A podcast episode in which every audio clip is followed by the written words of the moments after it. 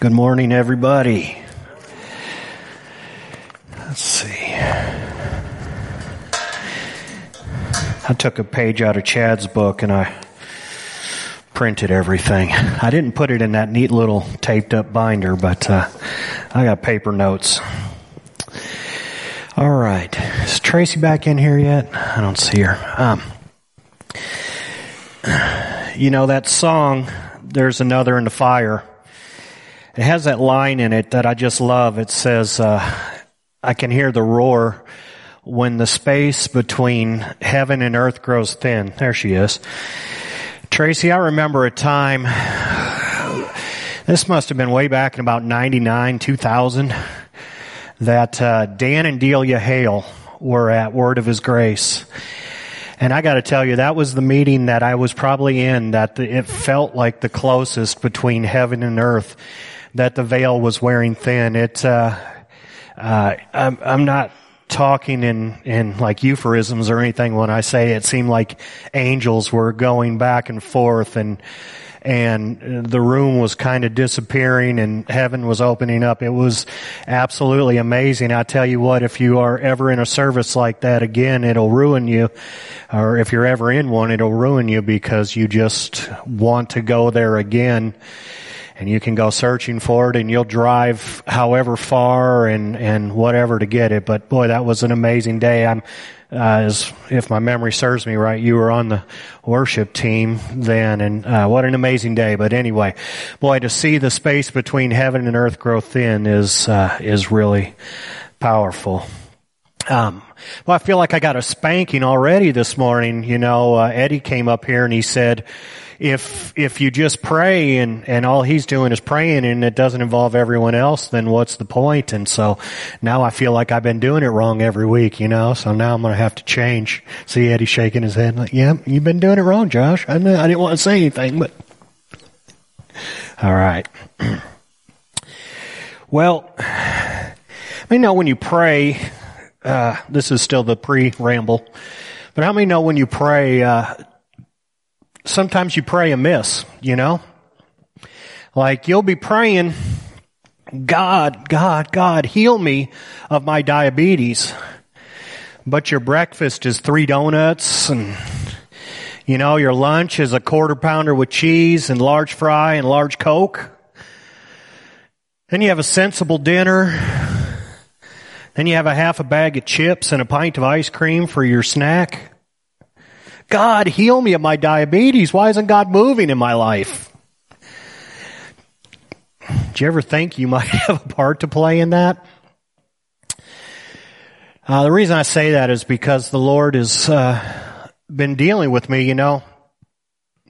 Since the last time I spoke, uh, Rachel and I have had a 27 year anniversary and, uh, and a child who's turned uh, 26 uh, we've uh, written statements for the coming launch. We've been doing planning. We've been preparing a room. We've been going to classes. We've been meeting for prayer. We've been uh, preparing children's lessons. And we've been going to ministry alignment meetings. So, you know, pretty much just laying around doing nothing. And uh, it's occurring to me that I need more energy. I do. You know, there's a lot on my plate. And so you begin to pray, Lord, I need more energy. Well, you know what? Instead of just supernaturally giving more, me more energy, he began to share with me things that are amiss in my life, you know, and part of it is my diet, my activity, and so, uh, if I would take any prayers that people have to offer, because you know what, I love food. All those things I mentioned, that's not my daily eating, but those are all the things that I love. and uh, and so uh, Rachel and I are committed to changing the way that we eat, uh, much to some of the kids' dismay.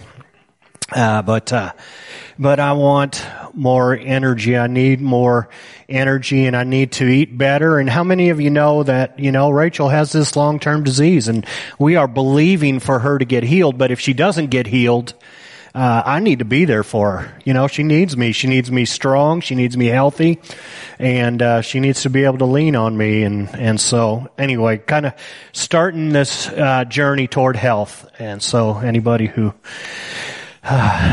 can pray with me, pray for me, advise me, help me, call me out, whatever. I need help because I love food. I know we've had some talks about the changes you're making in your house for Lee. So anyway, I brought my phone up here because we have a lot of ground to cover and I don't want to keep people here forever, especially since we are having yet another meeting tonight. I'm going to lean very, very heavily on scripture. So for those of that think, well, this is Josh's opinion. I hope by the time we're done that you may have a change of heart and, and be convinced. And if you disagree, then you can disagree with scripture. Let's pray. Father God, uh, I stand here unashamed today to bring your word.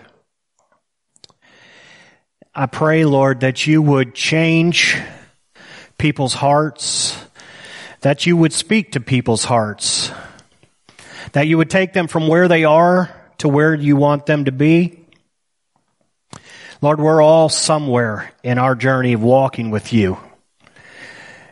And if we ever stop moving forward in that journey and stagnate, what a what a sorry place to be in. So I just pray that uh, for the one who does well, that they do better. For the one who's barely doing, they start to do well. And for the one who does not at all, they will begin. Lord, you're faithful and I love you. In Jesus' name I pray, amen. All right. So, blessed. Blessed. That's the title of my message today, Ryan. That's the title of the message today. And uh, so I'm just going to punch you in the gut right off the bat, all right? Because uh, I'm that kind of guy. All right, so I'm going to be reading from Malachi 8, 3, 8 through 12. It says, Will a mere, mere mortal rob God? Yet you rob me. But you ask, How are we robbing you? In tithes and offerings. You are under a curse, your whole nation, because you are robbing me. Bring the whole tithe into the storehouse, that there may be food in my house. Test me in this, says the Lord Almighty, and see if I will not throw open the floodgates of heaven and pour out so much blessing that there will not be enough room to store it. I will prevent pests from devouring your crops, and the vines in your fields will not drop their fruit before it is ripe says the Lord Almighty. Then all the nations will call you blessed, for yours will be a delightful land, says the Lord Almighty. I think we've all heard this scripture. It's been taught, it's been talked about, and there's a lot of opinions out there about it. And I want to address some of those today, okay?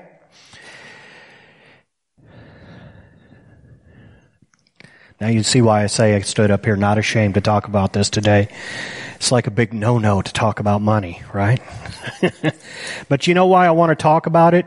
I talk about this every time I get up here to talk to you guys that I love you. That the Lord has poured a love for me, a love for you into me. And so what I want to talk about today is not because Wellspring needs more money. It's not a manipulation tactic. It's not uh, a desire to at the end say, we got to have your money. It's because I love you and because there's a path to blessing that God has ordained. And if we don't walk in it, then what can we expect? let's tackle some of that. So one of the biggest things uh, that uh, people love to say is that, well, tithing is just an Old Testament, uh, the law thing, you know, set in the law to tithe. But we're out of the, from the, underneath the law. We're, we're living, you know, redeemed by Christ. He's moved us into the blessing. And How many know that there's elements of people that ran through the, uh, like wildfire through the church that said you don't have to tithe anymore, you know? But let's look at some scripture. Tithing was around way before the law was given. We'll look at Genesis 4, 3 through 7. 4, 3 through 7. It said, Now Abel kept flocks, and Cain worked the soil. In the course of time, Cain brought some of the fruits of the soil as an offering to the Lord. And Abel also brought an offering, fat portions, from some of the firstborn of his flock. The Lord looked with favor on Abel and his offering, but on Cain his offering he did not look with favor. So Cain was very angry and his face was downcast. Then the Lord said to Cain, Why are you angry? Why is your face downcast? If you do what is right, will you not be accepted? But if you do not do what is right, sin is crouching at your door. It, desire, it desires to have you, but you must rule over it.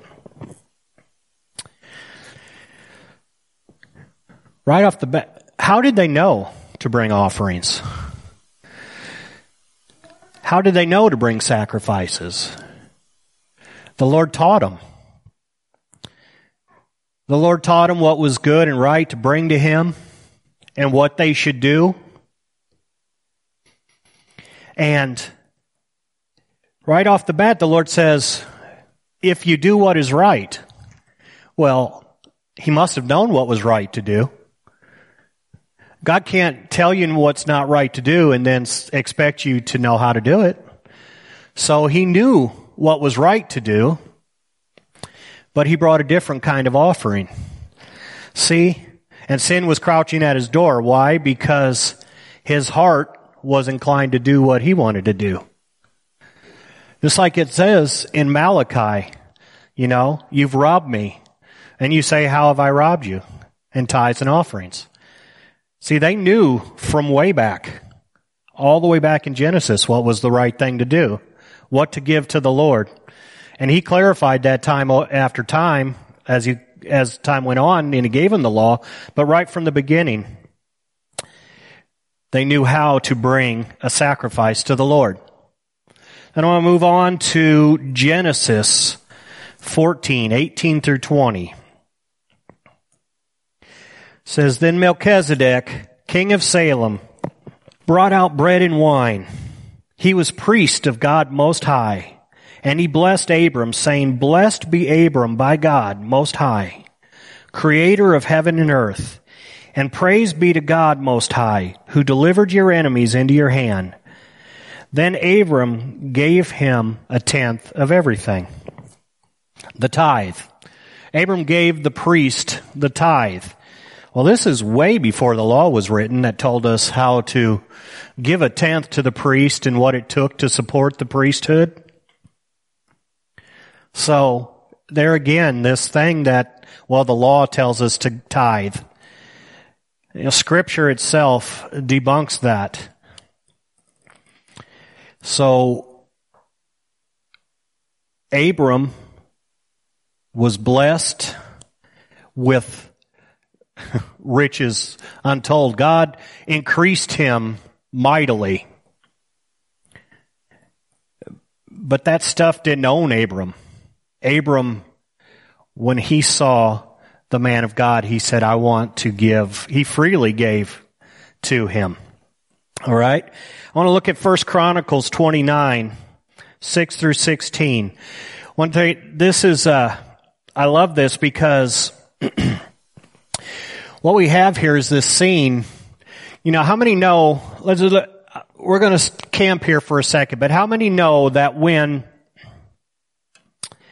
the Lord began to deliver the Hebrews out of, of Egypt, uh, by the time they were ready to go, the Egyptian people were just throwing their gold at them. Just take it all, you know. take our gold, take everything. Just please leave. We don't want to lose any more kids. You know, suddenly their gold was not as much value as, as their life. You know, it's funny how when your life is on the line, your opinion of your, your wealth changes. So God just loaded the Hebrew people down. They escape into the desert. Can you imagine what a target they must have been traveling around with all that gold? And believe this wasn't a nation of warriors. This was a nation of slaves. You know, they really uh, needed God's protection. I was thinking about it this morning. Uh, you know, that that pillar of fire and cloud of smoke that was there to lead and guide them. I wonder how much that you know other enemy said, "Whoa, uh, maybe I won't go after that gold." anyway, sometimes I just think like that, you know. So here this nation was just absolutely enriched with gold. And that was given to them that they didn't earn. And then they go into this land and they have houses and vineyards and farms that they didn't plant, that they didn't build. This was a people absolutely made wealthy by the Lord. He did it for them. You would have had to truly be arrogant to say, this wealth is mine. I earned this. I did something to deserve this. So in 1 Chronicles 29, we come along and I started in verse 6, but actually I'm just going to sort of tell you about 1 through 5. Look, we've got a lot of leaders in here, don't we? And we need leaders to lead. We need leaders to kind of set the tone. So in 1 through 5, David, King David is telling the people that look, Solomon's about to do this building project. And I have given, and he begins to list all that he gave. He gave and he gave and he gave to this building project. And so then in verse 6, his leaders catch a vision for it. He said, then the leaders of families, the officers of the tribes of Israel, the commanders of thousands and commanders of hundreds, and the officials in charge of the king's work gave willingly. They gave toward the work on the temple of God 5,000 talents and 10,000 darics of gold, 10,000 talents of silver, 18,000 talents of bronze, and 100,000 talents of iron. Anyone who had precious stones gave them to the treasury of the temple of the Lord in the custody of Jehiel the Gershonite. The people rejoiced at the willing response of their leaders, for they had given freely and wholeheartedly to the Lord. David, the king, also rejoiced greatly. And then he went on to write a song. He said, I'm not even worthy, Lord, for this outpouring that the people gave. But I, look, how many people in here are in Chad's leadership groups? How many of us are his elders now? Do you see this? David gave. David set an example. His leaders caught that example and they gave ridiculously, crazily. And then the people saw it and rejoiced. And then the people began to give. And there was just such an outpouring that it was absolutely amazing. Guys, that's an opportunity. We are at that threshold now. Chad has demonstrated to us how to absolutely pour out. And he's got some leaders who are catching that vision. He asks us to, to not give much, just everything. To lay down in the dirt and die and become that grain that springs up and becomes, you know, a whole harvest. Not much, just everything. our time, our energy. And there's a place for us to pour out our finances too. Not only just because someone's asking, but because it's been modeled for you. And I want to, by the time this is over, demonstrate that, uh, you know, God wants to see us pour out too, but He has plans. All right. We said this is David's prayer. He said, David praised the Lord in the presence of the whole assembly, saying, Praise be to you, Lord the God and our Father Israel, from everlasting to everlasting. Yours, Lord, is the greatness and the power and the glory and the majesty and the splendor. For everything in heaven and earth is yours. See, he realized where what he had came from. Yours, Lord, is the kingdom You are exalted as head over all. Wealth and honor come from you. You are the ruler of all things. In your hands are strength and power to exalt and to give strength to all. Now our God, we give you thanks and praise your glorious name. But who am I and who are my people that we should be able to give as generously as this? Everything comes from you and we have given you only what comes from your hand. Do you catch that? Do you catch that? We have only given back what comes from your hand. We are foreigners and strangers in your sight, as were all our ancestors. Our days on earth are like a shadow without hope. Lord our God, all this abundance that we have provided for building you a temple for your holy name comes from your hand, and all of it belongs to you. You know, those people made a sacrifice of their wealth that they had acquired. And it reminds me of this story. I used to, uh, I was, I was telling Chad about this, but you know, I don't know how many people know about the ministry, uh, Elevation. Um, Elevation Worship is putting out a lot of music, but they're based in Charlotte. And they started out with one campus and now they're, I don't, 10, 12 campuses or whatever. But, you know, every December, um, Steven Furtick, uh, begins to preach a series on giving. And then at the end of the December, he asks some people all December to pray about what they would give and what they would do. And then at the end of December, on December 31st, they take up a, a giant offering. And, uh, and that allows them to do planting and move on with uh, new campuses and new things they want to do. But uh, I'll never forget, he was preaching this one Sunday service because I used to like to listen to their podcast, and he was he will sometimes preach at the different campuses, and so he was at this one campus, and he was talking about giving, and he was listing some examples. And he was talking about people who had prayed and they heard from the Lord and they decided, you know what, I get a, I get a Starbucks every day on my way to work.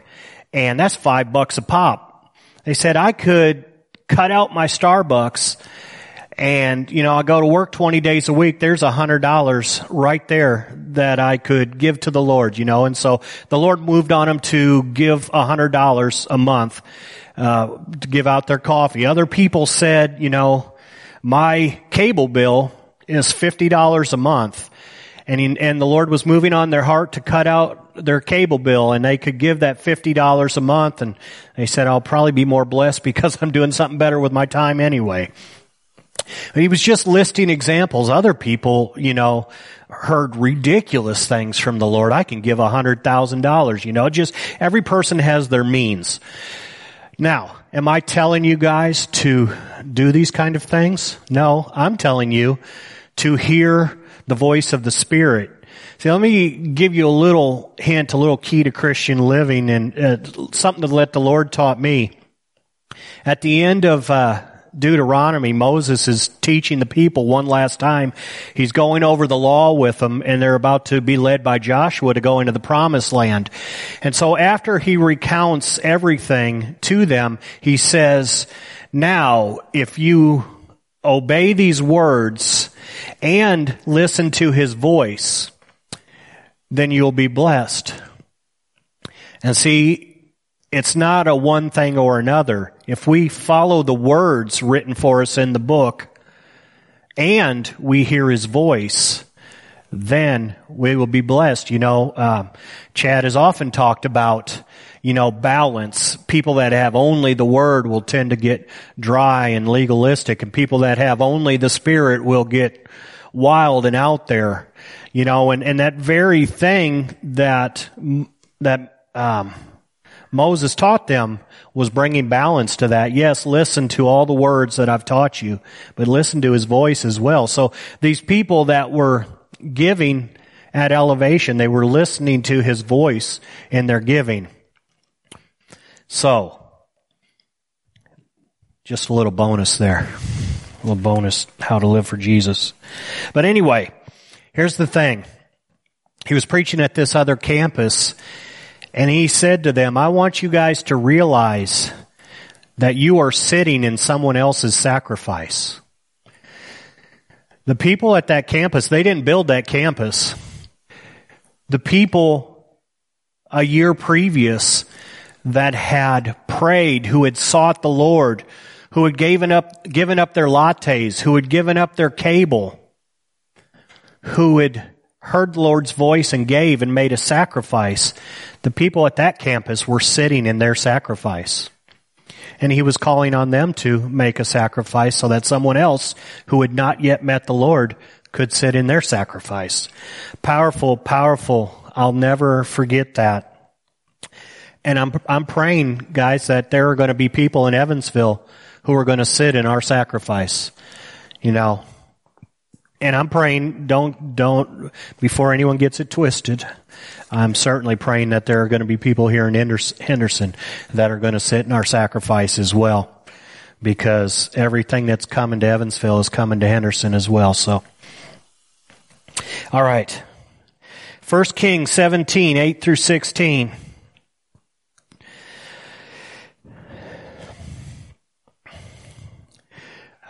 The Israel had gone into a drought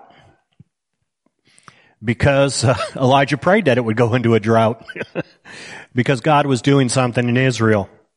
And so the Lord was taking care of him. He was, had him by a brook. There was a raven bringing him food, you know, supernatural provision. But it said the brook dried up because there is no longer rain in the land. Then the word of the Lord came to him, him as Elijah. Go at once to Zarephath in the region of Sidon and stay there. I have directed a widow there to supply you with food. So he went to Zarephath.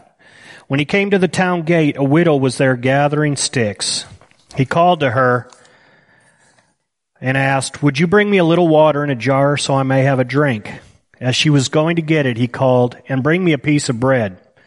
As surely as the Lord your God lives, she replied, I don't have any bread, only a handful of flour in a jar and a little, little olive oil in a jug. I'm gathering a few sticks to take home and make a meal for myself and my son that we may eat it and die. But Elijah tells her, don't be afraid, make me the meal.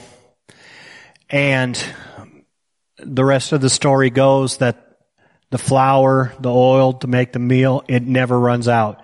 It just keeps providing and providing and providing. And God had a plan to work something out in this widow's life. How many of you know sometimes the Lord has to position us? and sometimes that positioning is hard for God to do something in our lives. God had an intention to do something in this widow's life. But uh, it had to be mighty uncomfortable getting positioned there, you know, to have to be have nothing. And I love this too because, you know, she's faithful, she gives it. But then sometime later her son dies. And she says, "Oh man of God, did you keep me alive just to just to uh well, let's see how what do you have against me, O man of God? Did you come to remind me of my sin and kill my son? That's what her words were to him. Like, why bother keep me alive and then now this, you know? But then God does something, or God does something amazing through Elijah, brings the son to Elijah. Elijah prays for the son, and he's raised from the dead. See, this lady was positioned for something more than just provision in her life.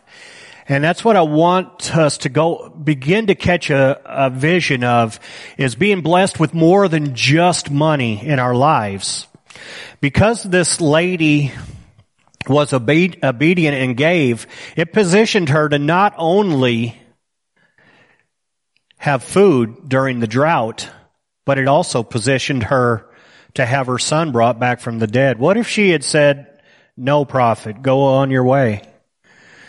Then surely they would both be dead. But because they obeyed, they came under the blessing of the Lord and the Lord was able to move in their life. Say, well, that's a bunch of Old Testament uh, things, but we're talking about the New Testament. See, some people say giving's a law thing. Some people say, well, giving uh, was an Old Testament thing or tithing. You know, There's giving in the New Testament, but there was tithing in the Old Testament. I would challenge you to find anyone who doesn't believe in tithing that is a generous giver. That doesn't start with the basics, but is just a generous giver. I would say it's quite rare.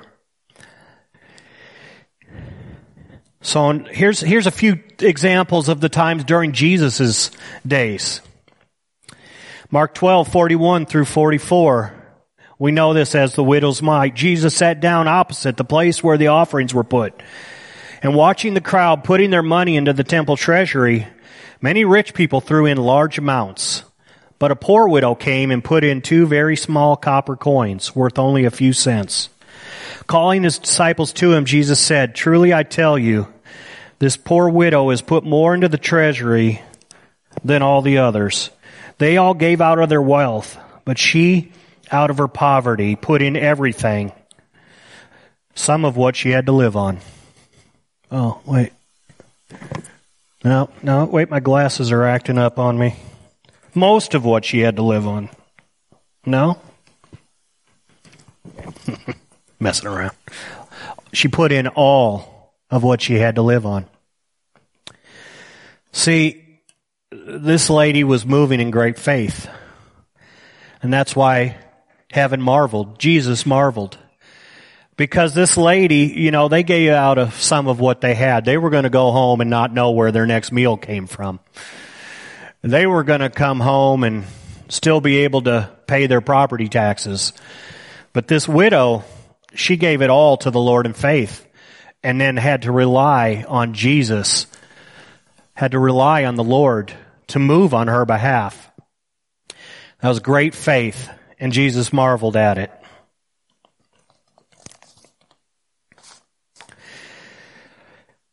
What else does Jesus have to say about tithing? This is a big one. This is uh, the one. This is my favorite one right here. I think it says it all. It's very hard to argue with it.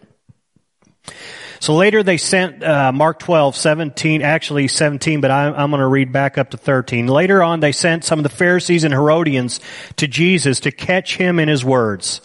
They came to him and said, Teacher, we know that you are a man of integrity you aren't swayed by others because you pay no attention to who they are, but you teach the way of God in accordance with the truth. Is it right to pay the imperial tax to Caesar or not? Should we pay or shouldn't we? Jesus, knowing their hypocrisy, said, Why are you trying to trap me? He asked. Bring me a denarius and let me look at it. They brought the coin, and he asked them, Whose image is on this, and whose inscription? Caesar's, they replied. Then Jesus said to them, Give back to Caesar what is Caesar's, and to God what is God's. And they were amazed at him. Well, what is Caesar's? Taxes. What is uh, what's the American government's here at, in, for us? Taxes. So he says, pay your taxes. Then he says, give to God's what's God's. Well, what's God's? The tithe. See, we think it's ours and that we have an option. But it's not. Jesus said, give to God what's God's. What's God's? They all knew what's God's. The tithe. I think it's pretty clear. Give Caesar his taxes and give God his tithe. Then he talked in Matthew uh, 6 uh, 19 through 21, verse 24, verse 33 says, Do not store up for yourself treasures on earth where moths and vermin destroy, where thieves break in and steal. But store up for yourselves treasures in heaven where moss and vermin do not destroy and where thieves do not break in and steal. For where your treasure is, there your heart will be also. See, this is what I love to teach about the tithe because I have a testimony about tithing that I'm going to share at the end. But where your treasure is, your heart will be also. See, tithing has, like almost no other thing, an ability to reveal your heart. how you feel about money, your love of money, it can tell real quick. It can separate you. How many remember? There are so many scriptures on giving. I couldn't write them all. I would be preaching till next Sunday. God talks about money like crazy. And you know why? Because it has a way of revealing man's heart. How many remember the rich man, young ruler? That's not even my notes. This is a bonus. The Lord told him after he said, I've obeyed all the law, he said, good, give everything and come follow me. And the man was sad and went away. See, money had a way of revealing his heart. Money is a powerful tool. Many have misquoted and said the, that money is the root of all evil. But money is not the root of all evil. Money is a powerful tool. The love of money is the root of all evil. You know, I view the money and, and internet uh, as something very similar. They're just powerful tools. They can be used for great evil and they can be used for great good. You know, the internet can bring uh, pornography and help traffic humans and help plan uh, terrorism. But the internet can also get the gospel into North Korea. The internet can also help us keep up with a missionary around the world. The internet can also help us shut in hear the gospel. The internet is a tool. It can be used in many different ways. And money is a tool and it can be used in many different ways. And it can have us or we can have it. And these things can tell us, uh, you know, how we handle it tells us a lot. Where our treasure is, there our heart will be also. How many remember this is another bonus one when Jesus talks about Lazarus and it says there's a man who lived a life of pleasure, you know, and and then there was Lazarus in Abraham's bosom, bosom, and the guy was saying, you know, send Lazarus to me to, to just give me a drop of water. And, and the Lord said, you know what? You had your pleasure this whole time on earth while Lazarus had little. But now Lazarus is in heaven and you are, you know, your treasure. You had your treasure. You know, would you trade in eternal treasure for a short time of treasure? I can't answer that. I know where my heart is going now and where the Lord has taken me though. But would you trade it all in forever for a short time? No one can serve two masters. Either you will hate the one and love the other, or you will be devoted to the one and despise the other. You cannot serve both God and money. See, this is why that the gospel of name it and claim it uh, can be so disastrous because it really still teaches that I'm giving so I can get. That the money, you know, is for me. And if money is your end purpose, then you've chosen your master. You know, you know who owns you. You know who has you. See, God gave us giving to reveal our hearts, to train our hearts, and to change us to be more like Him. There seems to be a great uh, cord between our heart and our wallet. And it has a way of revealing who we serve. And so if you teach a message on giving that says, you know, if, if you give this, if you work the formula, then you'll get this from God, it's really an unbalanced teaching because then it's money still has you. And there are some things that God does promise to those who give to Him, but you know what? Some of it's a whole lot more than money. That widow didn't need money when her son was dead. Those Egyptians didn't need their money when their firstborn was dead. They needed another kind of blessing. And the Lord, when the Lord promises a blessing in Malachi, He's promising much, us much more than money. John 12, 3 through 6. Then Mary took out a pint of pure nard, an expensive perfume.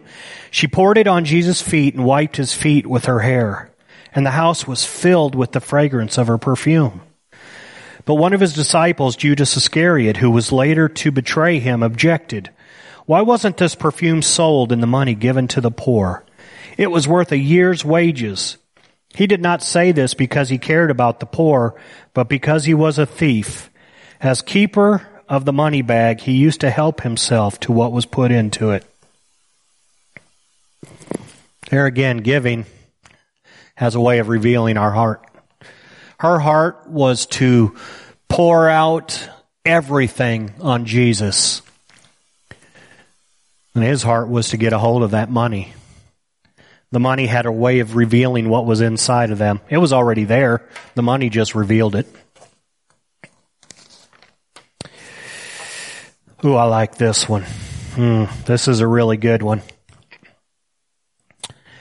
I'm going to read from up there because I just realized uh, my version on this part is different from what you guys have. So Luke 16, 10 through 12. He was faithful in a very little thing is faithful also in much. And he who is unrighteous in a very little thing is unrighteous also in much. Therefore, if you have not been faithful in the use of unrighteous wealth, who will entrust true riches to you?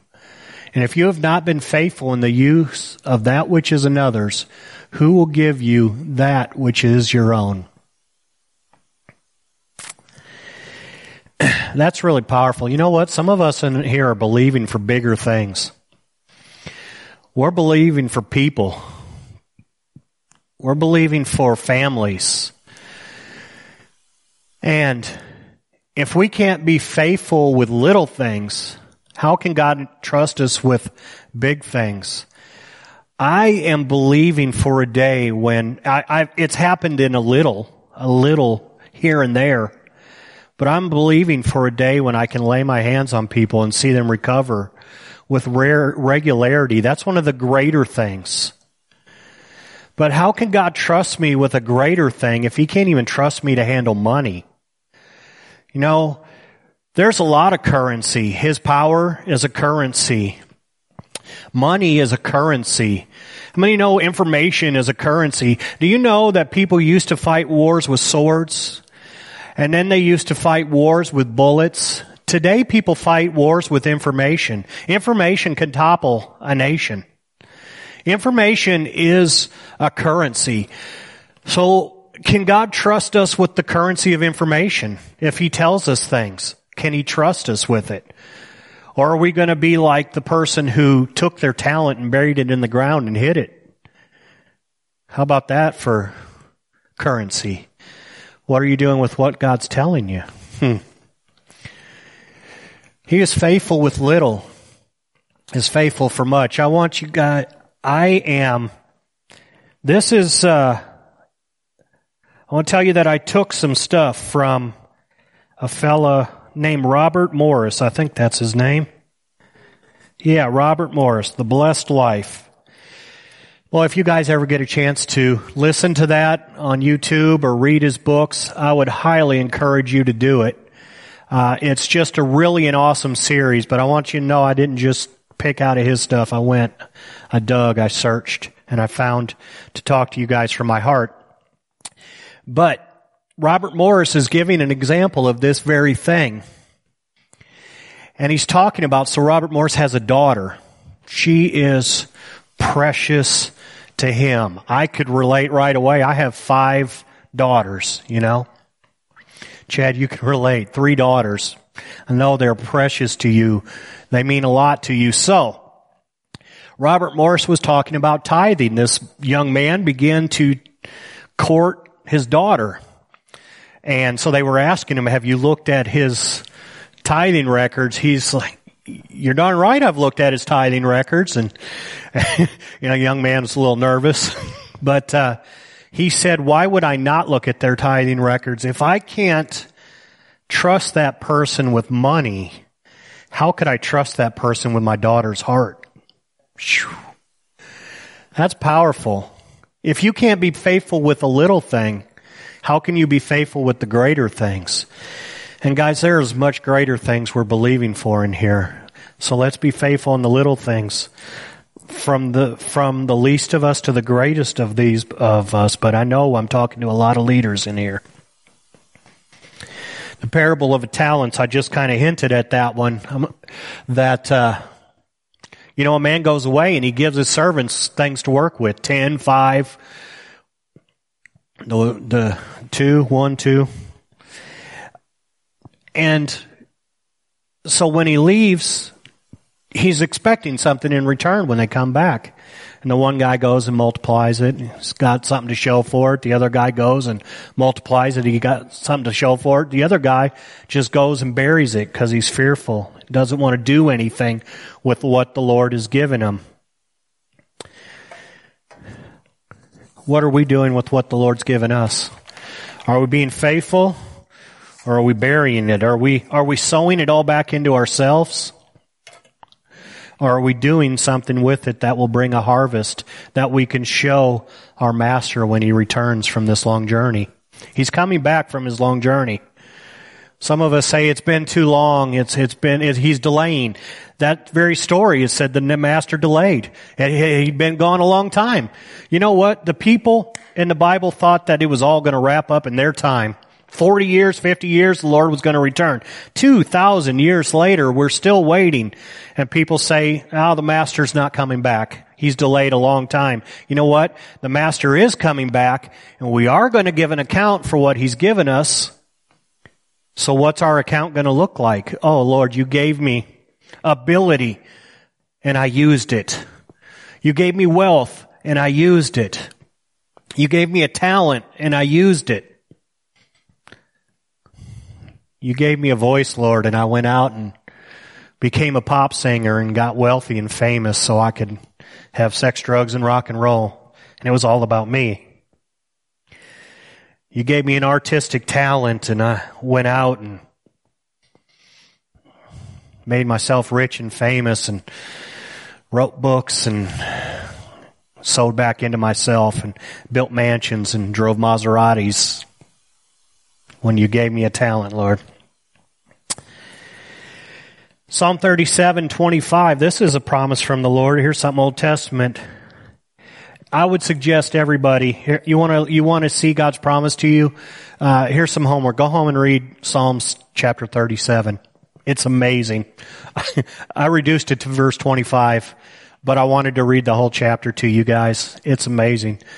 David's talking about, or the psalmist is talking about what God's heart is toward man, toward giver.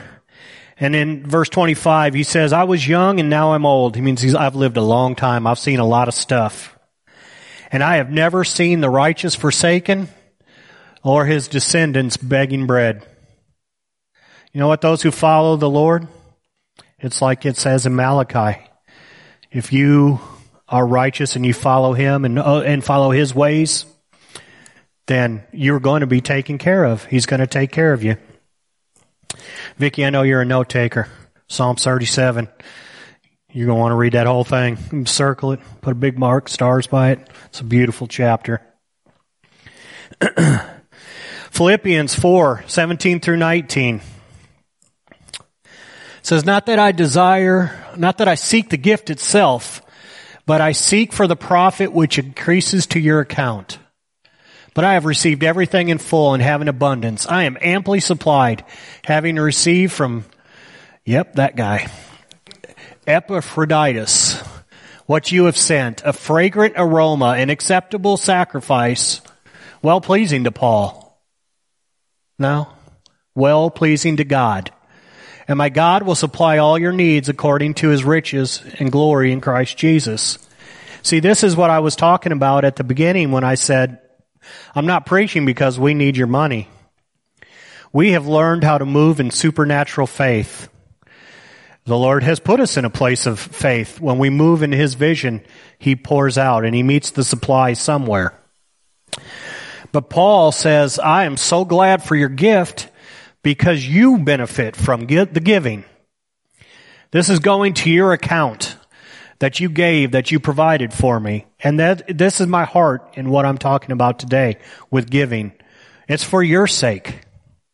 It's for your sake. It's for my sake that I give, that I'm blessed, that the devourer gets rebuked off of my life. In Acts 4, 34 through 37, ooh, guys, this is a big one. I don't know how many people want to move into this. For there was not a needy person among them. This is the early days of the church. For all who were owners of land or houses would sell them and bring the proceeds of the sales and lay them at the apostles' feet. And they would be distributed to each one as any had need. Now, Joseph, a Levite of Cyprian birth, who was also called Barnabas by the apostles, which translated means son of encouragement, and who owned a tract of land, sold it and brought the money and laid it at the apostles' feet. Now that's radical generous giving there. And for some people, the Lord's going to put that on your heart. Other people, that's not going to be what the Lord puts on you. Now, I think of that song uh, that uh, Billy Ray Cyrus used to sing. Uh, not achy breaky heart. No, not that song. no, he sang another song, and it was, you know, at that time it was right. We were having the Gulf War and stuff. And he wrote this song, and in the song it said, "All gave some, and some gave all." And that's what it's like in the church. You know, some of us are giving everything. Paul put it like this, being poured out like a drink offering. You can't get that back in the bottle. His life is spent. Chad calls it laying down in the dirt and dying. You know, you, you just give it all. You spend all of yourself. And some in here can give, all of us in here though can give some. Whatever that sum is. But you guys know the rest of this story. Then came the two, Ananias and Sapphira. They wanted to be counted as those who gave it all. But they kept some back for themselves. You know, the sin was not the keeping some back for themselves. That would have been, the apostles would have celebrated them had they come and said, we sold our land and we kept X amount, but we want to give this to you. But you know what? They wanted to be known as those who gave it all but secretly in their heart they were not. They were, money still held sway over them. Like, well, you know, just in case this God thing doesn't work out, I'll keep a little back for myself. You know, hedge my bets. The other people weren't hedging their bets. They were all in. I mean, ever you watch poker? I'm all in. If this thing doesn't work, I'm, I'm out, you know, out of the tournament, out of the game. I'm all in. All right. Tithing, this is going to be radical for somebody in here or someone watching. Tithing is just training wheels. It's a starting point. You know what? God is calling us to ridiculous generosity above and beyond. Rarely do you see someone who teaches against tithing that's generous. See, the tithe is the starting point. That's the, that's, that's so you don't rob God. That's his part. What would happen if you didn't pay your taxes? Well, in other countries, here you just keep on not paying them and it seems like no, there's never a consequence. Unless you're a mobster and then they finally put you in jail because that's the only thing they can get you on. But, uh, but if you don't, in Jesus' time, if you didn't pay Caesar's taxes, I sure, you know what they had there? Debtor's prison. You would be in prison until your taxes got paid, which is a little hard to pay your taxes when you're in prison, but someone from your family hopefully would pay your taxes. But not paying your taxes wasn't an option. It was uh, a very pr- dangerous offense to not pay your taxes. But yet, we don't give God His, there's not going to be any consequence. What's God going to do to me? So we rob God. Tithing is the training wheels. That's where He begins to test and train our heart. Are we His? Because I'll tell you what, 100% of it's His. You can lie to yourself. You can tell yourself a different story. But 100% of it's His. Well, I'm strong. I go out and work. Who gave you that strength? Well, I'm smart. Who made you smart? You know, I marvel at dumb people all the time, and I thank God that I'm not one of them. That's terrible. But you know what? God gave me that intelligence. I don't, I didn't earn it. I didn't deserve it. Do you know? Well, I, I deserve this money because I'm an American. I could have been born in Somalia. Flies crawling on my face. Eating dirt. You know what? We had some friends of ours who went to the Marshall Islands to adopt uh, two children. And they were crushed. They were heartbroken. They wanted to bring home all the children. You know why? Because as they were there in that town, they saw little naked kids reaching down, scooping up dirt and eating the dirt just so they would hope that their bellies would feel full. They were eating dirt to get a feeling of fullness. I could have been born into that. So who am I to tell God what I have is mine? It sounds ridiculous. It sounds ridiculous. I'm a smart guy because he made me a smart guy. And God gave that to me. I'm, others are strong. Others understand electricity. Others understand rockets. Others, you know, are union carpenters and painters and they're paid well. But that's not theirs. They didn't, you know, God gave them that. And how dare we not give him his 10% back? Training, tithing is training wheels. God's calling us to so much more than that. So I want to share with you uh, my story. I used to not tithe. I used to not give. I used to give God what was left. I remember I see a billboard once on a church and said, give God what's right, not what's left. ooh, that kind of hurts. But you know what? That was me. I paid my bills and then I saw if there was something left for me to give to the Lord. And the Lord really began to challenge me. You know, we, Rachel and I lived a up and down and up and down financial life and you know how it is, right? When the car breaks down is right when the toilet springs a leak and right when, you know, your child has to go to the emergency room and, you know, you've got a $3,000 deductible and uh, just, you know how it, all of that hits. And that used to be our life and we were always behind. And the Lord began to challenge me to tithe and it, it didn't come at the good time. And say, you're wealthy, you know, you, you got enough like those Pharisees who gave out of their abundance said, no, you know, it, it hurt to tithe. But you know what? I slowly gained an understanding that I couldn't afford not to tithe. And I want somebody in here to get that. You can't afford not to tithe. Uh, Jason brought it up. By the way, you know, that was a minor miracle yesterday morning to just keep me silent because I knew what I was preaching on and, and everybody was just stepping all over me. But, uh, but the idea got brought up that more blessed is the 90% in God's economy than 100% in our own. And, um, and so the Lord had to convince me that I couldn't afford not to tithe. And all I can say is that it's transformed our life our financial life, but many other things in our life. And no, I didn't give to God and all of a sudden Rachel's MS was cured and, you know, nothing ever happened again. We're not even talking about that. I'll tell you what, it did change my habits though and make me begin to think different about money and hey, maybe I ought to put a little back and then the next thing, the time I got to pay a plumber, well, you know what? There's some money in my account to pay a plumber and it's not an emergency all of a sudden. You know, tithing can teach us a lot about how we use our money, but we can't afford not to tithe. And I'm talking to the person out there whose everything's going wrong and can't afford not to tithe. God, God's children have never been left begging bread.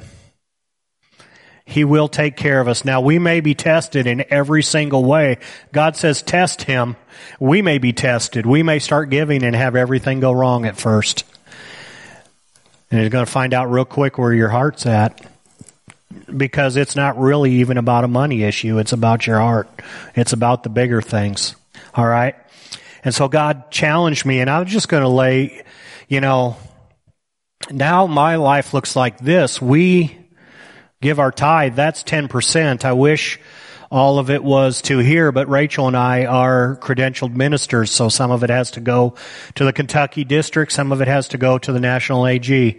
And because we're not the head ministers, the rest of it gets to come here. So I'm grateful that I get to sow into here. But then I get to give $50 a month to James Turner. How many of you all remember James Turner that came here?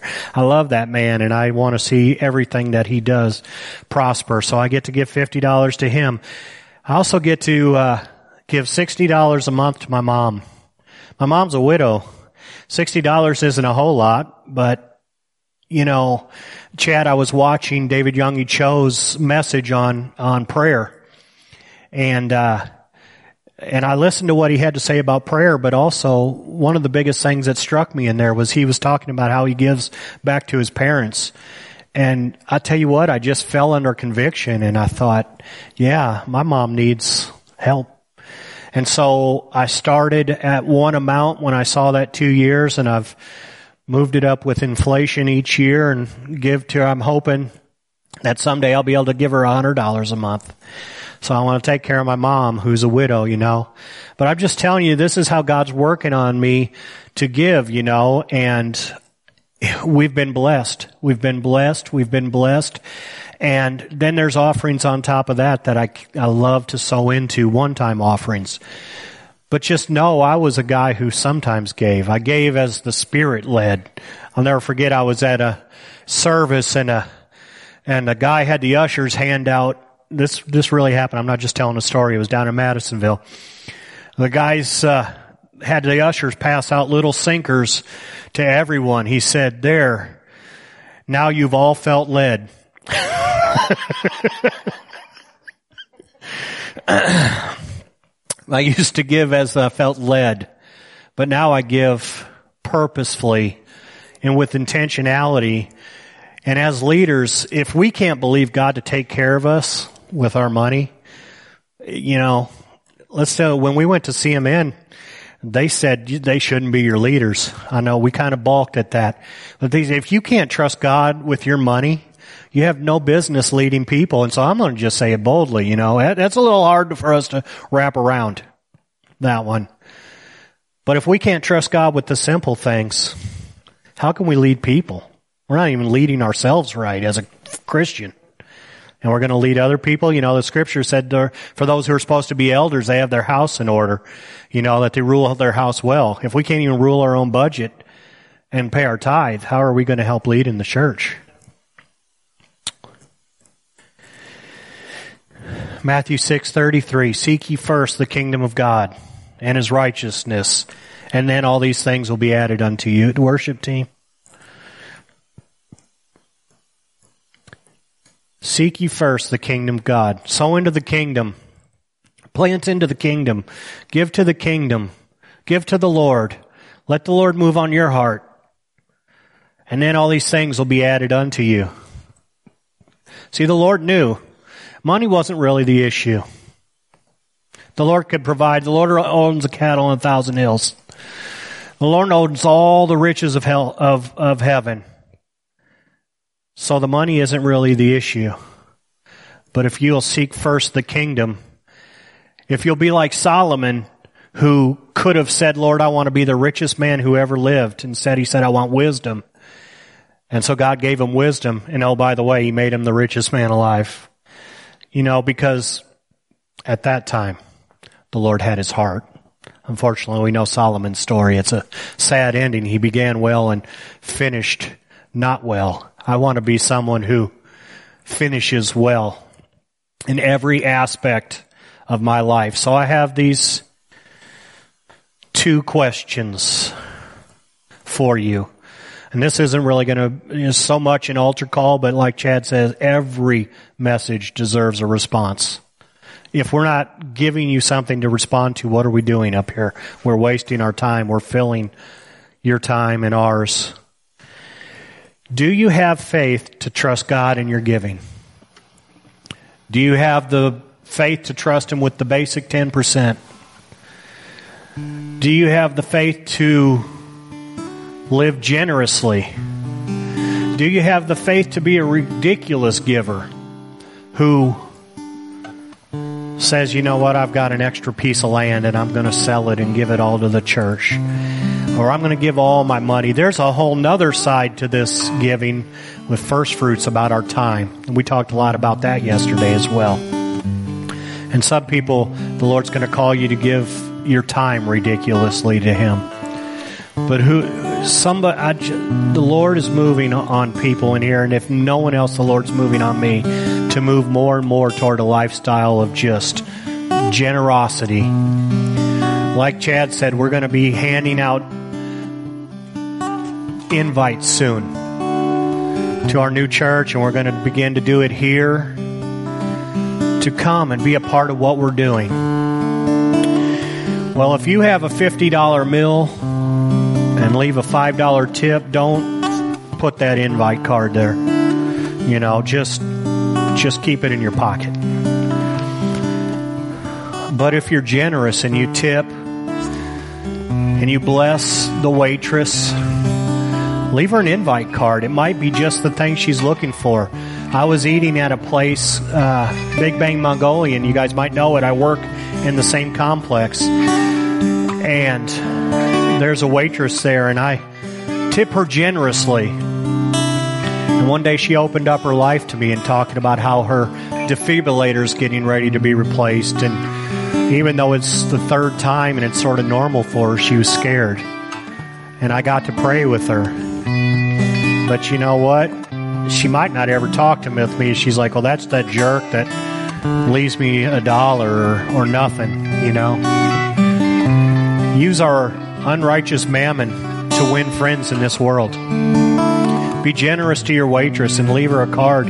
It might just be the lifeline that person needs to come and join us. Let's move into generosity and beyond the training wheels. And second of all, whether you're in this room or you're watching, I don't want to miss this opportunity to say, I can't, I don't even trust God with my life. Never mind my money. I don't even trust Him with my life. I want today to be an opportunity for you to trust the Lord, to know Him, to come to Him, to say, you know what? I've tried it my way and it's not working. We got to share with a young man just last Saturday morning and he said, what he's doing isn't working. And maybe that's where you're at today. You know that you've tried it your way and it's just not working anymore. And so we invite you to come to Jesus, to surrender to Jesus, to like to do like Chad always says that happened with him is Lord, I'm just putting my hand in your hand and I'm not going to let go. I've tried it my way and it didn't work and now I'm giving myself over to you and trusting you. So, do you have faith to trust in God with your giving? And do you have faith to trust God with your life?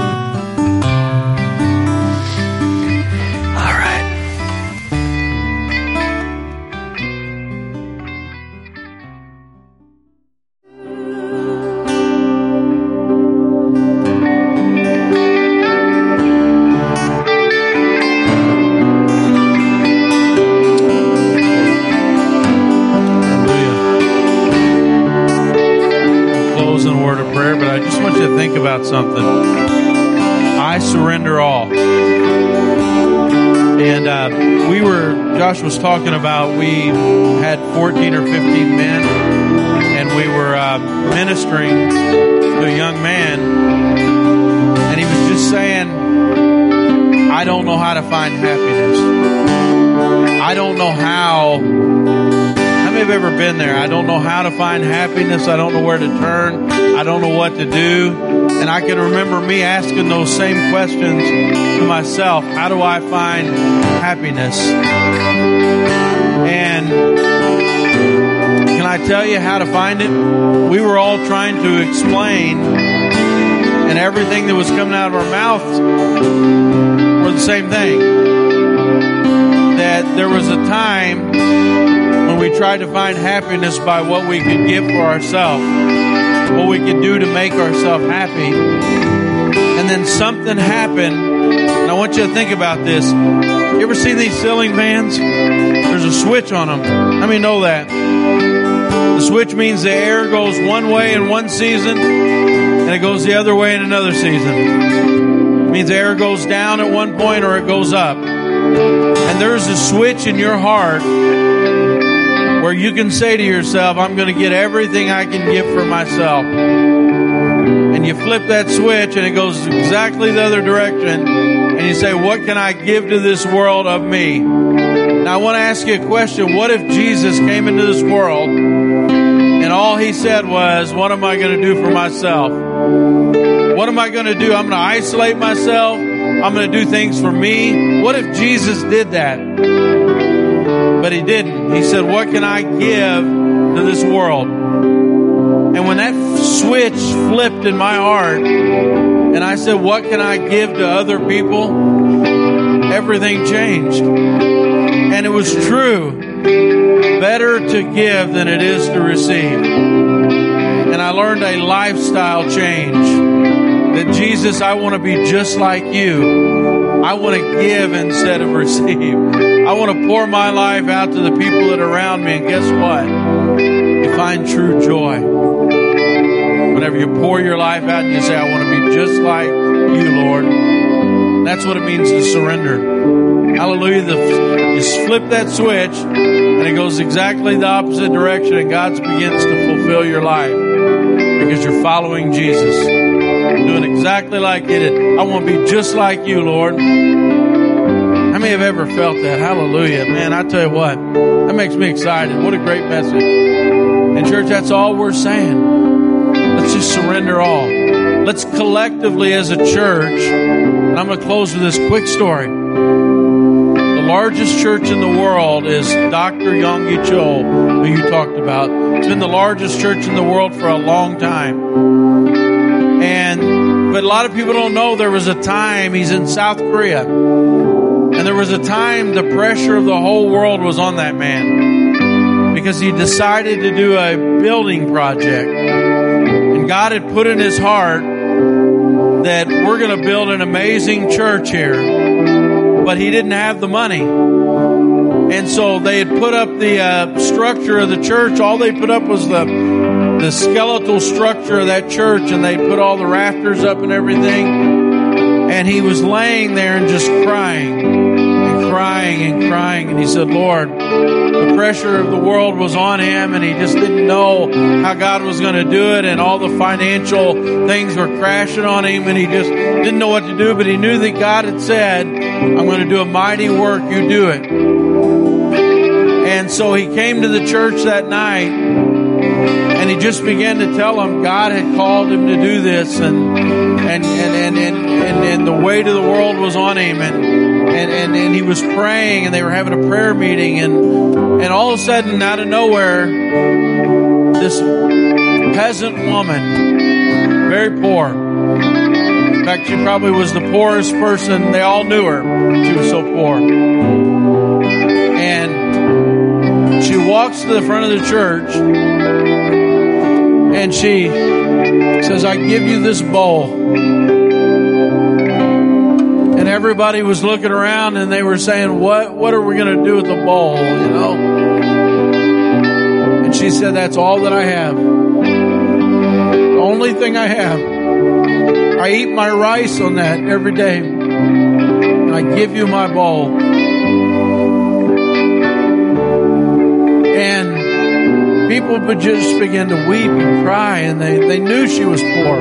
They knew she was impoverished, but she said, I want you to have it. The widow's mite. Have you ever heard of that in the Bible? The widow brought more than anybody else had brought. She brought a mite. That's all she had. And Jesus said, look, you want trumpets when you give. You want everybody to celebrate when you give. But look, she gave all that she had and it was a little mite. And do you know that when that woman brought that bowl that all everything broke loose in that church? And people began to bring all the they, they bring they bring gifts like they'd never brought before.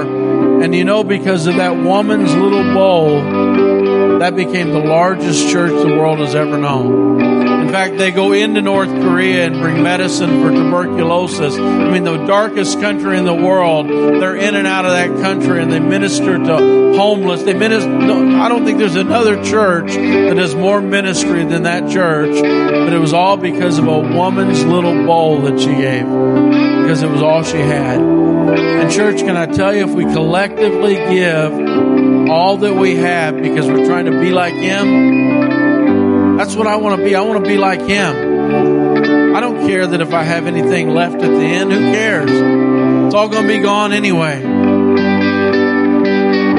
Give what we have collectively to see lives changed. You know, there are people all around us that are depressed and addicted and depressed and, and ready to die right now. And God's just saying, give it all. Give it all. That's all we're asking for is just, just give all you have. Your time, your talent, your energy. Why do you think God gave it to you? Not to take it to ourselves, to give it. And then you'll be happy. You'll find real joy when you give. And I'm going to close right now because if I don't, I'll still be preaching till 3 o'clock. Hallelujah. We're going to close in a word of prayer. If you've never given your heart to the Lord, they'll find me. I want to pray with you. I want to talk to you about it. You just want to inquire about it. We want to talk to you. Praise the Lord. But let's give all. Go get a bite to eat. If you can come back, that's what we're going to be doing. We're going to be talking about how can we give all that we have to reach people for, for Jesus Christ. Hallelujah. Amen. Heavenly Father, we love you, Lord God. Lord, we thank you for what you're doing in this church. We thank you for what you're doing in each person's lives, Lord. Lord, we just want to be like you, Lord. We're all just trying to be like you, Lord. Help us with that, Lord. Pour your spirit upon us, Lord. Do mighty things in our midst, Lord God. Oh, Father, touch every heart that's here. Lord, let them be blessed, Lord God. Let them be joyful, Lord God. Let them be full of your Holy Spirit, Lord God. Lord, do mighty things, Lord. In your name we pray.